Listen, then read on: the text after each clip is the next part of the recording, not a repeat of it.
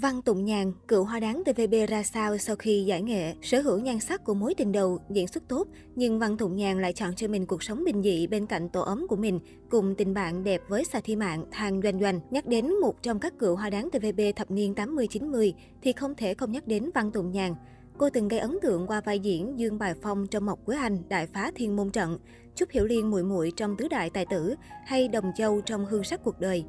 Tuy nhiên, sau khi kết hôn, Văn Tụng Nhàn hiếm khi xuất hiện trên màn ảnh mà dành thời gian cho gia đình. Văn Tụng Nhàn sinh năm 1976 trong một gia đình có ba anh chị em. Văn Tụng Nhàn sở hữu ngoại hình xinh xắn, phù hợp với tạo hình cổ trang lẫn hiện đại. Mỗi lần nhìn Văn Tụng Nhàn, bạn sẽ nghĩ ngay đến hình bóng của người con gái mà bạn yêu thích thời còn ngồi trên ghế nhà trường. Văn Tụng Nhàn không phải là cô gái đẹp nhất nhưng là một cô gái bạn thích nhất khi vừa biết yêu, khi sở hữu khuôn mặt của mối tình đầu, lại có tố tính mạnh mẽ. Ở độ tuổi ấy, có thể nói Văn Tụng Nhàn đúng kiểu một mỹ nhân. Văn Tụng Nhàn bắt đầu bước chân vào làng giải trí khi cô còn là một thiếu niên.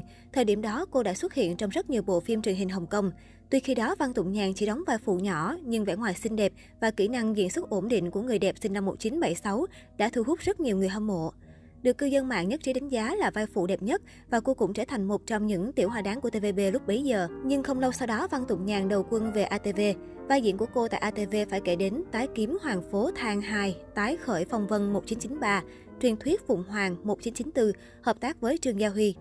Tuy kỹ năng diễn xuất còn non nớt, nhưng vẻ đẹp trong sáng tự nhiên của Văn Tụng Nhàn ở tuổi 18 vô tình rất phù hợp với nhân vật Phương Tuyết Minh trong truyền thuyết Phụng Hoàng. Sau khi phim lên sóng nhận được phản hồi rất tốt từ khán giả. Bộ phim với cốt truyện rất tân tiến vào điểm đó, khiến Văn Tụng Nhàn trở nên nổi tiếng, mở ra tương lai phong quang vô tận tại ATV. Đến năm 1995, Văn Tụng Nhàn góp mặt vào phim Cương Thi Đạo Trưởng cùng Lâm Chánh Anh. Hầu như các bộ phim truyền hình kinh điển của ATV vào thời điểm đó đều có sự góp mặt của Văn Tụng Nhàn như Pháp ngoại anh hùng, Nhất đỏ nhì đen, Người đến từ Triều Châu, 97 sòng đổi màu. Năm 1998, Văn Tụng Nhàn có vai diễn để đời của sự nghiệp khi vào vai Dương Bài Phong trong Mộc Quế Anh Đại phá thiên môn trận và thập nhị quả phụ Trinh Tây đã giúp Văn Tụng Nhàn giành được giải thưởng top 10 nữ nghệ sĩ được yêu thích nhất của ATV năm 1998. Ngoài ra, chuyện tình của cặp đôi Dương Bài Phong và Gia Luật Hạo Nam một thời làm thổn thức trái tim của biết bao khán giả xem đài. Văn Tụng Nhàn lẫn Lâm Vĩ Thần cũng trở thành một phần hồi ức khó phai trong lòng nhiều người. Tuy rằng ATV đối xử rất tốt với Văn Tụng Nhàn nhưng ATV vẫn luôn yếu thế. Cho dù Văn Tụng Nhàn có đóng bao nhiêu nhân vật chính đi chăng nữa thì danh tiếng của cô ấy cũng không cao. Để tìm kiếm sự phát triển tốt hơn, sau bộ phim Tung Hoành Tứ Hải, Văn Tụng Nhàn quyết rời ATV để quay sang TVB.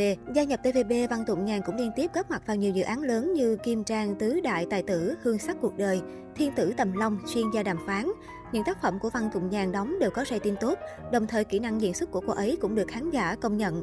Đáng tiếc, đã có những thay đổi lớn trong nội bộ TVB và Văn Tụng Nhàn từ chỗ nắm giữ vị trí hoa đáng trở thành nữ diễn viên tuyến ba được giao cho những vai phụ chẳng mấy ấn tượng.